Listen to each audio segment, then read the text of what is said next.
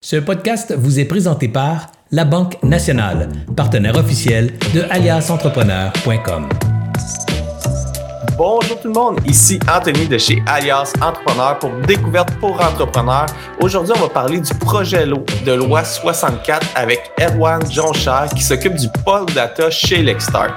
Le groupe Lexstart est composé de deux sociétés complémentaires avec un même objectif, simplifier le juridique pour les entrepreneurs. Lexstart.ca offre des services juridiques en ligne et à un prix fixe pour entrepreneurs en démarrage, de l'incorporation à la convention d'actionnaire en passant par des modèles de contrats standards. Lexstart Avocat est un cabinet d'avocats qui accompagne les entrepreneurs dans leurs besoins juridiques sur mesure lors de transactions corporatives, dans la rédaction de contrats sur mesure ou dans leurs besoins en gestion des données personnelles en cybersécurité et crypto. Et puis, euh, le groupe Lexstart, on l'utilise chez Alias Entrepreneur depuis environ trois ans, puis je suis très satisfait de leur service. Alors, aujourd'hui, je suis vraiment content de parler avec Erwan Jean-Charles du projet de loi 64 parce que j'ai reçu un courriel de lui euh, il y a quelques semaines de cela et puis j'ai fait « Oh! » c'est un gros changement qui s'en vient, puis il faut vraiment en discuter pour connaître les, les subtilités, puis savoir vraiment euh, le, pour le 22 septembre 2022, il y a des choses qu'on doit absolument faire, mais c'est quoi que je dois faire absolument pour le 22 septembre 2022? Mais avant de commencer, j'aimerais ça remercier nos partenaires qui nous permettent de créer ce contenu-là gratuitement à toutes les semaines, c'est-à-dire la Banque nationale qui nous supporte depuis maintenant plus de quatre ans, le réseau Mentorat, un réseau de mentors partout au Québec, le CETEC, le Centre de transfert des entreprises du Québec, euh, qui sont un nouveau partenaire avec nous, et puis bien sûr le ministère de l'économie et de l'innovation. Sans plus tarder, j'aimerais introduire Erwan. Bonjour Erwan. Bonjour Anthony, merci pour, pour cette invitation. Bonjour à toutes et à toutes euh, qui nous écoutez. Et c'est un plaisir d'être parmi vous. Ben, ben, je suis vraiment content de te recevoir parce que tu, tu nous as fait parvenir une infolette de masse. Puis euh, la puissance d'une infolette, on l'a vu là-dedans. Quand j'ai reçu l'infolette, je l'ai lu puis j'ai fait Oh, il y a quelque chose qui se passe, puis au même moment, je vous ai contacté pour dire Erwan, il faut qu'on se parle, il faut qu'on démystifie ce sujet-là parce que c'est c'est très vague. Euh, en gros, pourrais-tu m'expliquer c'est quoi les grandes lignes du, euh, du projet de loi 64? Ouais, donc c'est ça. Le, le, projet de loi 64, donc, qui s'appelle aussi loi 25, qui est une, une, loi qui a pour objectif en fait de moderniser donc tout ce qui est les lois sur la protection des renseignements personnels au Québec, et en fait une loi qui a été votée en septembre 2021 et qui a en fait pour objectif de renforcer les droits des individus quant à la gestion de leur, de leur renseignement personnel. Donc pour définir un renseignement personnel, c'est vraiment tout ce qui touche à l'individu et qui permet de l'identifier directement ou indirectement. Donc que ce soit un numéro d'assurance sociale, une adresse IP, euh, un numéro de carte bancaire, juste le nom, un prénom, une adresse ou des choses comme ça. Et l'idée, c'est qu'en fait, avec le, la grande, le développement là, du big data, donc de toutes les, les, les données sur Internet, on s'est vite rendu compte que bah, les, les, entreprises faisaient parfois n'importe quoi. Et pour prévenir en fait toutes ces problématiques liées au, au renseignement personnel, on a voulu en fait augmenter la, la puissance de l'État et donc sa, sa, force de frappe et surtout aussi la capacité aux individus de, de faire respecter les, d'avoir plus de choix en fait en matière de protection des renseignements personnels. Le problème, c'est que ça vient imposer donc des obligations sur les entreprises et que nombreux d'entrepreneuses et d'entrepreneurs sont pas forcément au courant de toutes ces, ces, nouveautés, ce qui est compréhensible parce que chacun a son, son cœur de métier, ses problématiques quotidiennes, et c'est un nouveau, une, des nouvelles obligations en plus pour, pour ces entreprises. Puis, du point de vue personnel, là, euh, Erwan, moi, j'en ai pas entendu beaucoup parler de ce projet de loi-là. Ça n'a pas fait les manchettes, ça n'a pas fait euh, le, euh, la, la, les grosses nouvelles pour dire, hey, tous les entrepreneurs, vous devez absolument faire ça. Pour, en toute transparence, euh, tu étais l'un des premiers courriels que j'ai reçus sur euh, ce projet de loi-là. Puis il y a des il y a des choses que nous devons absolument, comme entrepreneurs, mettre en vigueur le 22 septembre 2022, que c'est en termes de temps, c'est presque demain matin. Là. C'est un problème et je pense que c'est un peu de la faute aussi peut-être du gouvernement, des médias, de peut-être pas avoir poussé en fait à la connaissance de ces nouvelles lois, surtout que les, les sanctions sont extrêmement élevées pour les entreprises qui ne respecteraient pas cette nouvelle loi. Mais si je dois reprendre un peu l'exemple, parce que j'avais vécu ça en Europe, en fait, il y a en 2017, quand on avait un, le RGPD, donc le Règlement général sur la protection des données, qui est en fait le, le, premier texte de loi aussi protecteur des, des, renseignements personnels des individus. Quand ça est arrivé en Europe, Pareil, les entreprises n'étaient pas vraiment au courant, elles ont tout attendu, en fait attendu la dernière minute, au moment où on s'est rendu compte ben, la loi était en vigueur, que les sanctions étaient relativement élevées. Et c'est vrai qu'à la fin de la journée, on n'a que 24 heures, donc on ne peut pas non plus se renseigner sur toutes les lois qui arrivent. Et c'est pour ça que l'intérêt justement de certaines infolettres est de, de prévenir les gens, de leur dire attention, il y a quand même diverses obligations qui s'en viennent. Après, je pense qu'il faut éviter de paniquer aussi toutes les personnes qui nous écoutent. C'est que heureusement, le, le, législateur québécois été extrêmement intelligent en disant, bah, on va appliquer ça par palier. Donc, il y a quelques obligations là qui vont arriver en 2022, mais c'est pas le, le, gros du sujet. Le gros du sujet, c'est vraiment en septembre 2023. Mais peut-être pour donner un peu de, de perspective et de, de, contexte, en fait, l'idée, c'est voilà, je, je, parlais du RGPD tout à l'heure, qui est un, un, texte de loi qui en fait a une portée extraterritoriale. Donc, une entreprise québécoise, par exemple, qui traiterait des renseignements personnels de, de citoyens ou de résidents européens deviendrait potentiellement touché par cette loi-là. Et donc le Québec s'est dit voilà, il y avait des, des grands partenaires entre commerciaux entre le Québec et, euh, et, le reste du monde, et c'est principalement les États-Unis et l'Europe. Et comme l'Europe est un énorme partenaire commercial, le Québec s'est dit bon bah on va monter en fait nos exigences en matière de protection des renseignements personnels pour rejoindre en fait ces exigences européennes ce qui permet en fait de faciliter les échanges donc de données, les échanges commerciaux entre le, bah, le Québec et l'Europe. donc je, pense que c'est en grande partie pour ça. Il faut pas oublier aussi qu'au au Canada, le Québec a toujours été la province la plus euh, précurseur en termes de protection des renseignements personnels. C'est la première en fait au Canada à avoir créé une loi sur la protection des renseignements personnels. Et ensuite, le fédéral est venu et quelques autres provinces aussi sont venues euh, créer des lois en fait par rapport à cela. Et encore une fois, donc là, le Québec est en fait à la pointe de la du renouveau de ces lois de, protection des renseignements personnels au Canada, parce que le, le, fédéral a des projets de loi, mais rien n'a été voté, ça a pris beaucoup de retard, et donc voilà, on a on a la chance pour les Québécois d'être mieux protégés qu'ailleurs. Pour les entrepreneurs, malheureusement, c'est aussi beaucoup plus de responsabilités.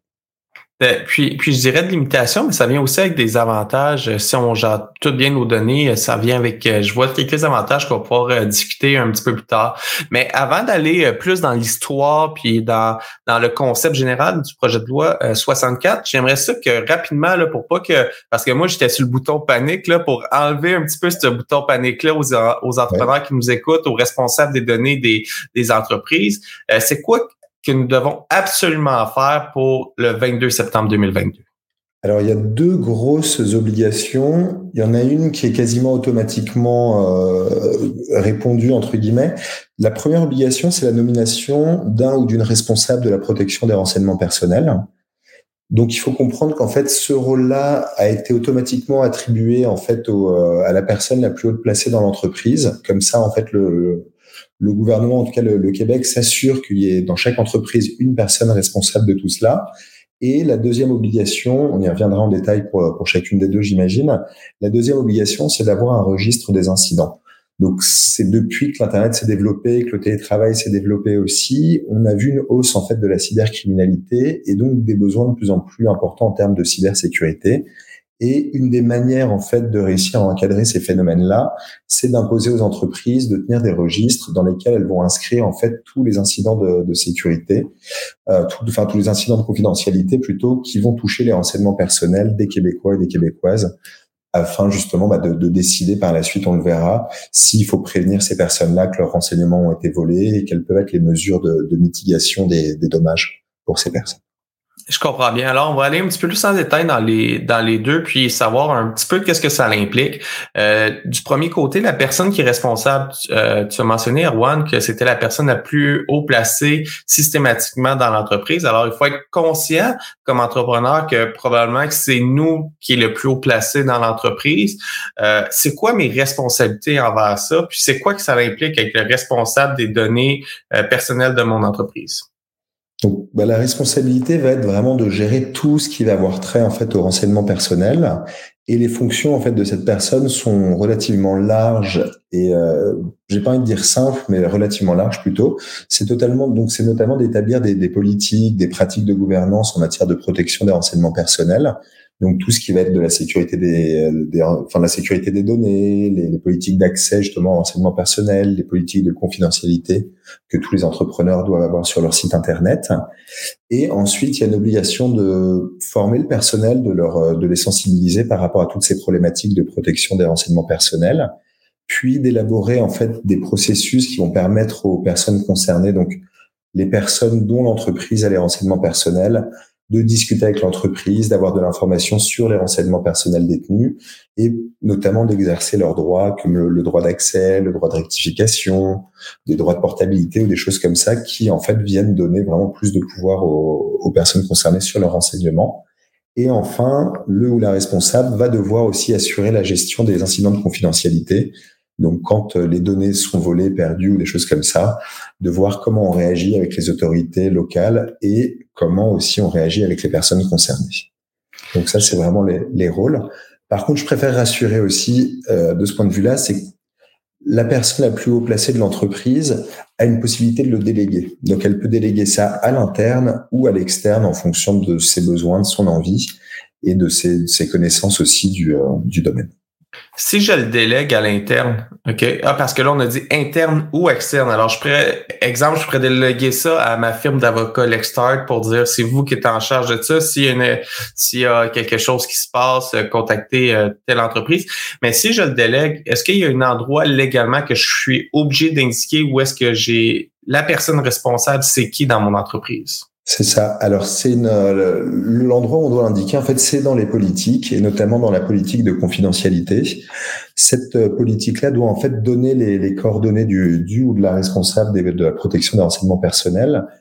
À l'heure actuelle, on n'a pas assez d'informations. Moi, mon interprétation, c'est qu'on n'est pas obligé de donner le nom précis de la personne, mais juste de permettre de la contacter en nommant justement bah, le poste ou le titre parce que l'objectif derrière, pour moi, n'est pas de dévoiler encore plus de renseignements personnels en faisant ça, mais de permettre aux individus de pouvoir prendre contact, donc d'avoir une, adresse courriel, peut-être un numéro de téléphone, une adresse postale, et le nom de la personne, ou en tout cas le titre de la personne qui va s'occuper de la protection des renseignements personnels au sein de l'entreprise.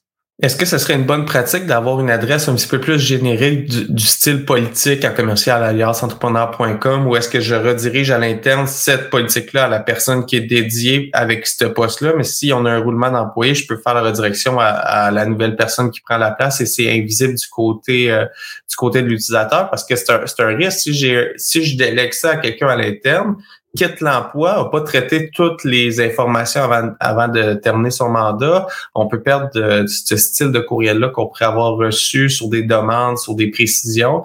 Puis là, on, on s'ouvre à, un potentiel risque. Alors, est-ce qu'avoir une, adresse générique qu'on redirige à une personne, on serait, on serait dans les normes jusqu'à présent avec qu'est-ce qui était euh, qui, est, qui, est, euh, qui est affiché sur le projet de loi? Bah, en tout cas, je pense que c'est la meilleure pratique et c'est ce que je ferais justement de manière personnelle, c'est de créer effectivement une adresse courriel dédiée avec des mots de passe qui soient partagés ou pas en fonction de, bah, des, besoins d'accès à l'interne ou même à l'externe, et que cette entre cette boîte-là, en fait, elle soit justement spécifiquement pour ces requêtes et que dans ce cas-là, on soit capable d'aller traiter, d'aller vérifier, d'aller regarder peut-être une fois par jour ou une fois par euh, plutôt une fois par jour qu'une fois par semaine d'ailleurs. Mais oui, oui, c'est très bien d'avoir une, une boîte courriel dédiée. Une fois par jour plus qu'une fois par semaine et encore plus une fois par semaine qu'une fois par année.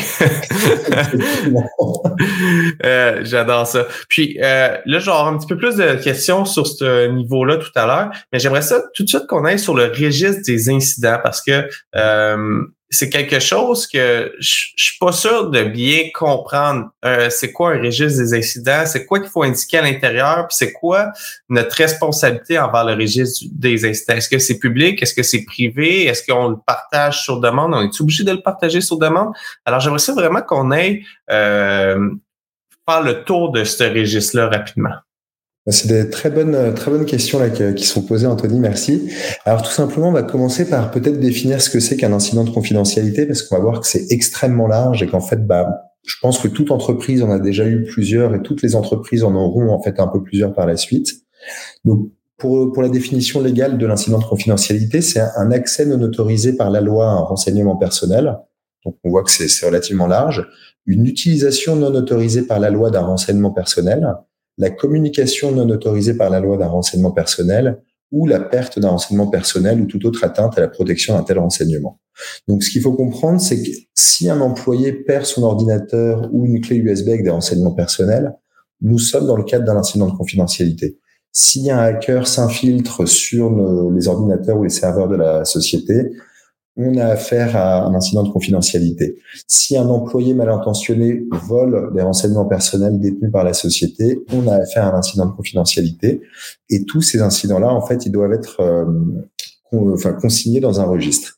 Et en fait, dans le registre, on va pouvoir en fait mettre les, les renseignements personnels qui ont été concernés et on va regarder quelles sont les mesures qu'on va prendre pour minimiser justement l'impact de ce de ce cet incident de confidentialité et euh, chaque en fait responsable devra faire une analyse de, de l'incident pour voir s'il y a un risque de préjudice en fait sérieux pour les personnes concernées, donc les personnes dont on a pris les renseignements personnels, et s'il y a un risque de, préjudice, de préjudice sérieux, là on a une obligation en fait d'informer la, la commission d'accès à l'information qui est en fait l'organe québécois qui va superviser toute l'application de cette loi sur la, la protection des renseignements personnels. Et euh, dans certains cas, on va devoir aussi prévenir les personnes concernées afin qu'elles puissent prendre des démarches pour protéger aussi leur, euh, bah leur euh, comment dire leur, quotidien ou même changer les, les, informations qui les concernent parce que justement le risque de préjudice est considéré comme sérieux. Mmh. Donc, ce serait par exemple ouvrir une ligne de crédit dans une banque au nom de la personne sans qu'elle soit au courant, euh, faire de la fraude en, en utilisant son numéro d'assurance sociale, enfin bref.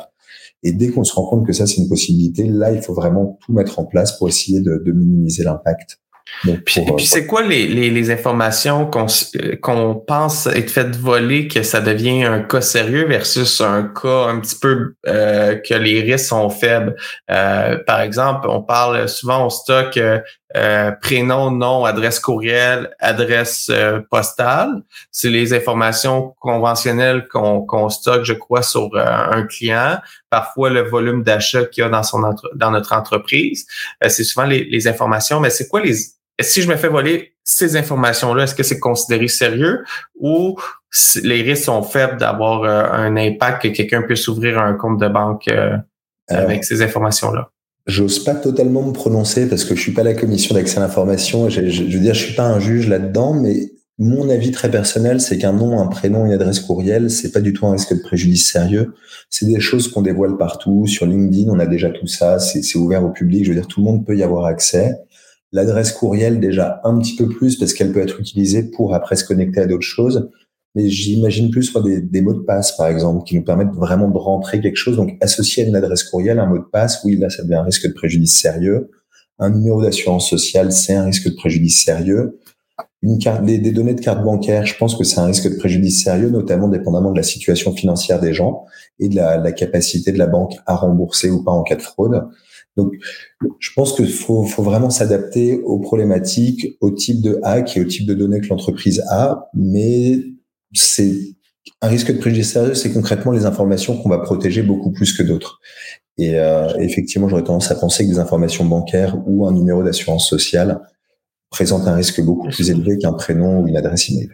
Je, comprends bien. Puis, euh, disons que je fais affaire pour euh, prendre les paiements par carte de crédit d'information bancaire. Je fais affaire avec un sous-traitant, par exemple, comme Stripe ou PayPal, ou il y en a plusieurs. Là. C'est quoi ma, ma responsabilité envers cette transaction-là, cette durée de transaction-là? C'est où que ces données-là m'appartiennent, entre guillemets, versus sont transférées, sont transférées à Stripe, la responsabilité? Alors ça, ça va dépendre. Il y, aura deux éléments. C'est est-ce qu'on a missionné Stripe spécialement pour faire ça pour nous? Auquel cas, on est censé être responsable, mais on est censé aussi avoir imposé à Stripe différentes obligations. Et Stripe aurait notamment l'obligation de prévenir en fait la personne qui est la responsable du traitement en cas de en cas de ceci. Après, en termes de responsabilité, je pense qu'on n'a pas assez de, de recul et la loi en fait est pas encore. Elle entre bientôt en application pour être capable de dire euh, telle personne va être responsable ou non. J'imagine, en tout cas, j'ose espérer que si on a pris toutes les mesures nécessaires pour protéger au maximum les données et pour s'assurer que le prestataire de service de paiement bah, va protéger ces données-là, et si on fait tout bien by the book, qu'on aura une, une, responsabilité extrêmement limitée, parce qu'à un moment, on ne peut pas être responsable de tout. Mais encore une fois, je pense que la loi est trop jeune pour pouvoir euh, pour pouvoir se positionner là-dessus. Mais ça, ça me donne une bonne une bonne idée. Alors si je si je respecte euh, le gros bon sens que j'appelle, si je fais tout, qu'est-ce qui est en mon pouvoir pour protéger les données, euh, pour faire affaire avec des, des, des grosses entreprises qui sont qui sont renommées, que que je partage les données avec les API qui qui m'offrent, avec les clés d'opération, que que je respecte en gros tout qu'est-ce que je devrais faire. Euh, les risques sont quand même faibles. S'il y a un incident, je dois le répertorier, je dois, je dois informer les gens, mais mon risque de poursuite par la suite il est faible parce que j'ai été un bon père de famille entre guillemets là. C'est ça. Et je pense que dans, dans, tous les cas, le, en tout cas, quand on parle de cybersécurité, toutes ces choses-là, on sait que le risque zéro n'existe pas. Il y a toujours une faille quelque part. L'objectif, c'est justement pas d'être parfait, d'avoir son A+, c'est vraiment de, de, vouloir avoir son A+, donc de tout faire pour le faire. Mais le plus important, en tout cas à l'heure actuelle, c'est souvent la démarche et, et, comment on fait les choses. Est-ce qu'effectivement on est un bon père de famille dans la dans les démarches? Est-ce qu'on fait preuve de, de, de, bonne, de bonne foi aussi? Est-ce qu'on est est-ce a vraiment une, démarche sincère par rapport à ça? Plutôt qu'imposer un zéro défaut ou un, zéro problème aux entreprises, ce qui est relativement impossible sachant qu'il bah, y a des failles, des problèmes informatiques, il y a des problèmes humains. Et on le sait tous, hein, l'entrepreneuriat, c'est rempli de problèmes partout. L'objectif, c'est de s'assurer qu'on minimise ces problèmes et qu'on minimise les risques. Et je pense que c'est ce qu'on demande principalement aux entreprises. Je comprends bien. Alors, on a, on a vu euh, rapidement, c'était quoi le registre, euh, c'est quoi la, personne responsable, c'est quoi de quoi qui doit être responsable, qu'est-ce qui qu'est-ce qu'il doit faire rapidement? Mais euh, il y a une donnée, on a parlé beaucoup des. Moi, j'ai en fait, on n'a pas parlé. J'ai en tête depuis le début de la discussion qu'on parle des données des clients des clients potentiels, des visiteurs de mon site web. Mais quand que tu as mentionné, Erwan, là, le, l'information sur les, numéros d'assurance sociale, moi, je me dis, ah, j'y prends jamais de mes clients, mais j'ai cette information-là de mes employés. Est-ce que je suis responsable aussi des données personnelles de mes employés? Exactement, oui, oui. De toutes les données personnelles que l'entreprise détient, en fait, sur les individus, que ce soit les employés ou les, euh, ou les clients. Par contre, il y a une, un bémol sur la, la protection des renseignements personnels, c'est qu'on considère que toutes les informations liées à l'emploi d'une personne, donc son prénom, euh, son nom, son titre dans la société et son adresse professionnelle sont pas sont pas considérés comme des renseignements personnels. Parce que justement, c'est des choses que l'entreprise affiche pour qu'on puisse contacter la personne pour X ou X raison. Mais, Mais tout ce qui est le NAS, oui, l'adresse personnelle de l'employé, tous ces trucs-là doivent être protégés. Euh, exactement. Le numéro d'assurance sociale, ses informations bancaires pour faire les transferts, pour les paiements, etc. Ça, ça il faut s'assurer de, de, bien protéger ces données-là pour pas les transmettre à n'importe qui, n'importe comment. Exactement. Et parce qu'on est responsable de ces données-là. Puis, c'est une parenthèse qui est quand même importante parce que souvent, moi, j'ai tendance à m'orienter vers est-ce que je suis correct avec mes clients? Est-ce que tout est beau du côté vente? Parce que c'est plus dans ma dans ma profession, je suis plus dans le développement des affaires, je suis plus du côté de développement de mon entreprise, croissance de mon entreprise. Alors, je pense beaucoup à mes clients, mes employés, c'est super important, mais on a un lien d'affinité. J'ai pas euh, 2000 employés, mon risque de, de fraude, je me dis, il est, plutôt il est plutôt mince. Mais s'il y a quelqu'un qui développe un algorithme pour aller aller chercher ces données-là, il faut s'assurer qu'il soit bien protégé au bon endroit, puis accessible seulement seulement aux bonnes personnes. Puis je trouve que c'est une super de belles parenthèses euh, qu'on vient d'ouvrir. Alors, les données personnelles, autant du côté client que du côté employé. Puis, euh, je rajouterais du côté fournisseur aussi. Oui, euh, après fournisseur, ça dépend vraiment des données aussi qu'on a sur le sur les fournisseurs. Est-ce qu'il y a des renseignements personnels ou est-ce que c'est que des renseignements liés au travail, enfin en tout cas à, l'entreprise du fournisseur. Mais, mais effectivement, c'est sûr que les employés, c'est souvent les personnes un peu oubliées de l'entrepreneuriat. Par contre, j'ai quand même tendance à penser que toutes les entreprises ne seront pas vraiment à la même enseigne, dans le sens où on peut pas imposer euh, les mêmes obligations à une très petite entreprise qu'à une multinationale comme euh, Google, Facebook, Amazon ou autres, qui n'ont pas effectivement la même capacité de mettre en place ni les mêmes finances en fait, parce que si on imposait ça à toutes ces petites entreprises, d'avoir autant de, de, processus et de, de protection qu'Amazon, en fait, aucune entreprise ne pourrait monter à la taille de, enfin, ne pourrait grossir tout simplement parce que ce serait asphyxiant.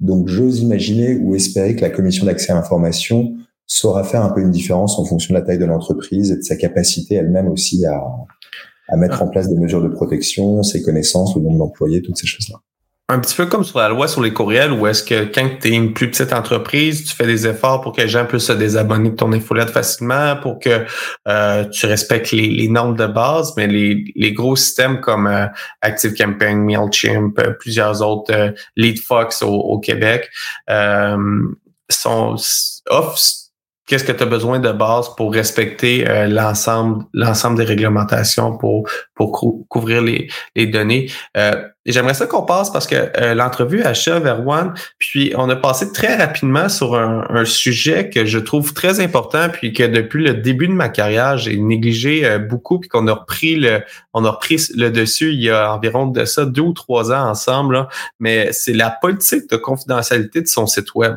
qu'est-ce qu'une politique de confidentialité devrait contenir?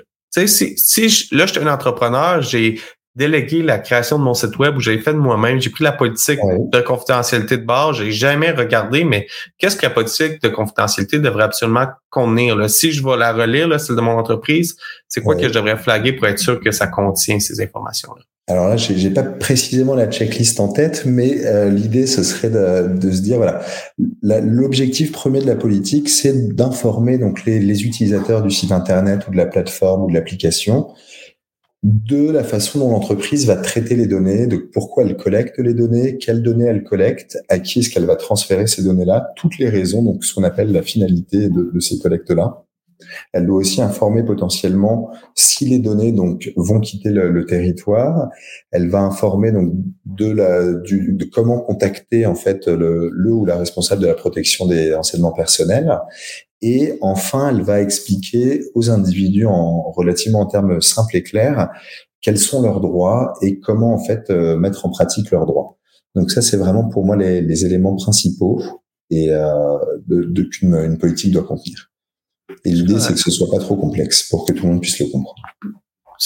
Alors, c'est vraiment si, si j'ai pas ces informations de base, à qui qui vont les donner, où est-ce qu'ils s'en vont, comment je collecte, quelles données que je collecte, ça serait important de réviser puis vous offrir pour les petites entreprises.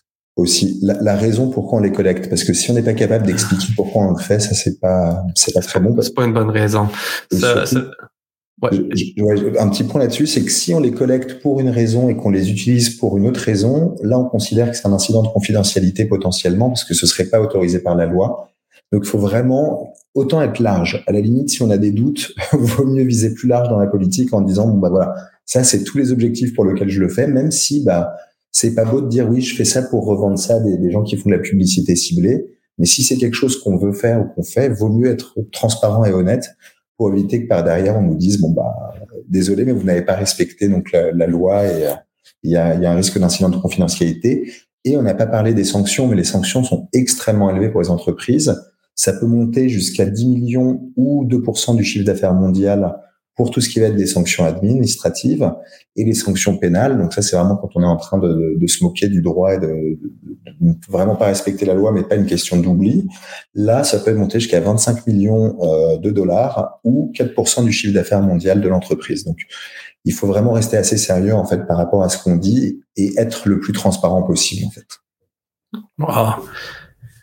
Ouais, euh, ça, ça peut faire mal à une entreprise. Puis, euh, euh, j'aimerais juste ça qu'on qu'on termine en parlant de est-ce que je dois avoir euh, le nouveau projet de loi là? Est-ce qu'il, tu sais, en, en Europe, quand on va sur les sites, il y a toujours un pop-up qui dit euh, c'est c'est acceptez-vous qu'on enregistre vos cookies, etc. Est-ce que ça vient avec cette obligation là que tous les sites au Canada devraient avoir ou c'est si je l'ai sur ma politique de confidentialité, je peux je peux mentionner si vous naviguez sur notre site, euh, vous acceptez la politique de confidentialité? Alors, vaut, mieux faire accepter la politique de confidentialité, effectivement, notamment en permettant de cliquer, parce que ça, c'est quelque chose d'assez... Euh, bah, il faut pouvoir prouver le consentement des gens. Donc, être capable de prouver, ça peut être enregistrer les clics liés à une adresse IP ou des choses comme ça, ou à un, compte. Par contre, de, de, ma compréhension, les cookies, il n'y a pas d'obligation, en fait, euh, au Canada, ou en tout cas au Québec à l'heure actuelle, alors peut-être que des règlements vont changer ça, ou peut-être que ça va, l'interprétation va évoluer, mais la, loi est relativement claire par rapport à ça, c'est qu'elle n'est pas très concernée par tout ce qui est cookies. Je comprends. Alors, c'est vraiment plus sur les données que je vais aller chercher dans des formulaires, dans des transactions, dans euh, les données que les, clients vont me partager ou que les euh, que je suis capable de collecter, peu importe la façon. Là, euh, ça peut être les, les courriels qu'on reçoit, etc. Là, c'est qu'est-ce que je comprends, c'est toutes les données que je peux récolter. Ça, il faut vraiment que je fasse attention puis que s'il arrive un incident, je sois capable de l'indiquer dans un registre de euh, ça, c'est vraiment important. Mais euh, qu'est-ce qui est cookie de navigation, retargeting, etc., le projet de loi, semble pas couvrir cet aspect-là en ce moment. Alors, non, je vais, je vais quand même préciser peut-être un peu plus. Euh, ça va couvrir ça parce qu'il y a de la collecte de, de renseignements personnels. Enfin, s'il y a de la collecte de renseignements personnels, ça va être couvert. Mais l'obligation d'afficher une petite bannière, un peu comme sur les sites européens, n'existe pas. Par contre, à la fin de la journée, si on est une entreprise québécoise à visée internationale et qu'on fait affaire avec l'Europe, autant avoir en fait les meilleurs standards. Donc, si vous avez un doute, faites-le. En tout cas, que vous avez la capacité de le faire. Et sinon, bah, écoutez, insérer dans la politique ce qui est collecté par les cookies, les renseignements personnels, et je pense que tout le monde ira très bien à la fin de la journée.